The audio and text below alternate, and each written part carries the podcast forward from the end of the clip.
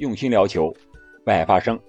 法国足球杂志日前宣布，更改2022年度金球奖的评选标准和一些规则，都有哪些呢？我归纳了一下，是三个转变。那转变规则之后，将有利于 C 罗还是梅西？哪一个更容易拿金球奖呢？我觉得是三个有利于。那本期节目，我们就聊一聊。金球奖评选规则的三个转变和规则转变之后的三个有利于。这里是喜马拉雅出品的《憨憨聊球》，我是憨憨。首先，我们看看金球奖评选规则都有哪些转变。第一个就是时间上的转变，以前是一个自然年度，现在转变成了是赛季年度。也就是说，以前比如说2021年的金球奖评选是。二零二一年的一月一日到二零二一年的十二月三十一日啊，理论上是一个这样的自然年。而二零二二年呢，由于世界杯改在了十一月份到十二月份卡塔尔举办，所以它的评选规则改变了啊，改变到二零二二的一个整个赛季，也就是说二零二一年的八月份到二零二二年的八月份。而评选颁奖的时间呢，改到了十月份我觉得这个时间也是非常的微妙的，它正好是处在了欧洲足球的最佳和世界足球先生的评选的中间。欧洲足球我们都知道，它始终是坚持赛季的一个评选，赛季结束之后，它到赛季下一个赛季啊开始的这段时间是八月份评选，而世界足球先生呢是到年初评选。而金球奖呢是年底评选，而二零二二年呢，则是选择了避开欧足联的和世界足联的这两个大奖项的评选，可以说也是用心良苦呀，正好是介于欧足联和世界足联评选中间，有点夹缝中求生存的这种感觉了。这是第一个转变，第二个转变就是评选标准上。由以前的个人与团队并重，或者说是有选择的看重个人和团队的奖项，到明确表示优先考虑球员的个人表现和竞争者决定性和令人印象深刻的特点，随后才是你这个球员的在团队的成绩，比如说你获得什么荣誉，荣誉排在了第三位，而随后才是个人的一些。终身的成就奖和公平竞赛啊，一些类似的其他的东西，我觉得个人的表现，你可能就是比如说，你这个一年进了多少球呀，打破了什么样的记录呀？比如说你一年进了七八十个球，是吧？八十多个球，成为了第一射手，历史上的第一射手，那你肯定就是金球奖的不二人选了。那不管你在国家队或者是其他俱乐部有没有什么欧冠呀、什么世界杯呀，管你进没进决赛圈呢？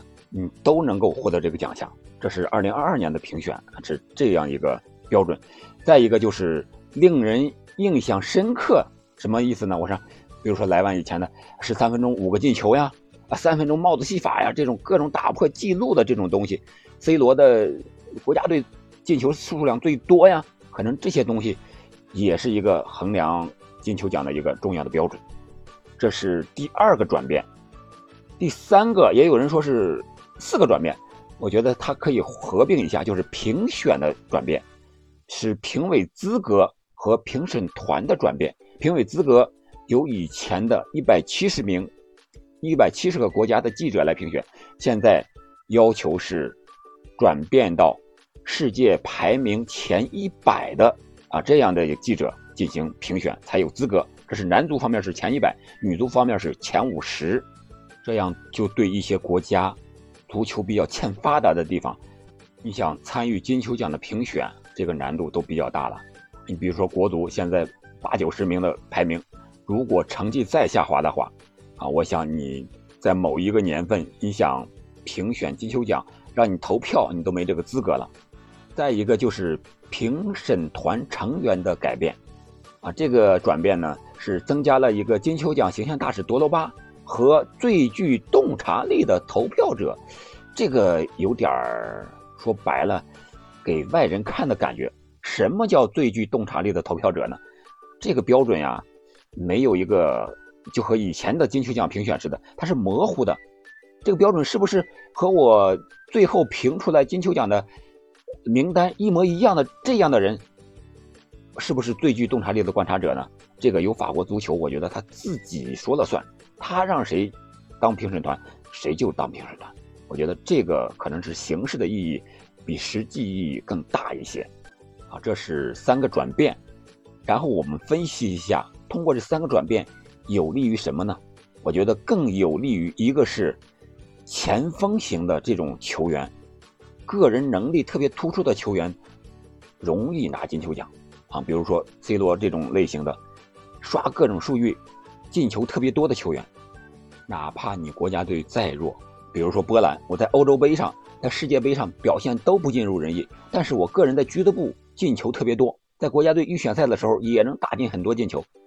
无疑，这些规则的改变。肯定更适合莱万这种类型的球员，包括他国家队所处的位置，毕竟他是在欧洲啊，欧洲强队比较多，所以说他的国家队不一定在大赛上有什么亮眼的表现，但是他个人的数据只要好，就可以拿到金球奖。还有就是像哈兰德这种类型的球员，他的国家队也是比较弱的，但是他现在据说和曼城联系到一块儿了，如果这样的话，他在曼城如果发挥好的话，又拿欧冠，又当最佳射手。又打破各种记录，那他国家队即使数据再差，成绩再差，他也能拿到金球奖啊，足以和梅西这种既有个人能力又有团队奖项的啊这种类型的球员来抗衡。另外一个有利于，我想就是有利于欧洲球员的评选。为什么这么说呢？因为法国足球规定了世界排名前一百的国家才有这个评委评选的资格。我们看看现在世界排名前一百的足球队都有哪些啊？都分布在哪些大洲？第一的是欧洲，有四十一个；第二的是非洲，二十一个；第三的是美洲，二十个；第四是亚洲，十八个；第五是大洋洲，零。这样的话，我们考虑一下，是不是欧洲的话语权更重了？我想，这样对美洲，比如说梅西或者是巴西的球员内马尔。这样的球员的评选是有一点残酷的，因为他们投票的分量肯定要小一些，多多少少相互之间还是有一些帮助的。欧洲的球员肯定更倾向于欧洲啊？为什么？以前金球奖评选规则刚开始出来的时候是仅限于欧洲球员才能够评选的，后来才逐渐更改到在欧洲效力的其他大洲的球员能够评选。现在又对评委的资格进行了改变，那你像欧洲的这些个德布劳内呀、莱万呀、C 罗呀、范戴克呀这些球员，肯定更容易获得金球奖了。第三个有利于，我想就是有利于一些个性鲜明，在某项比赛中表现特别亮眼、刷数据的啊这样的球员当选。你比如说某个门将。门迪啊，或者是其他的门将，不光指门迪啊。比如说，在某项比赛的决赛中，扑点球，扑出了三四个点球，让大家记住了，因为他评选规则有这一项呀，是令人印象深刻的特点啊，这也是非常重要的一项呀。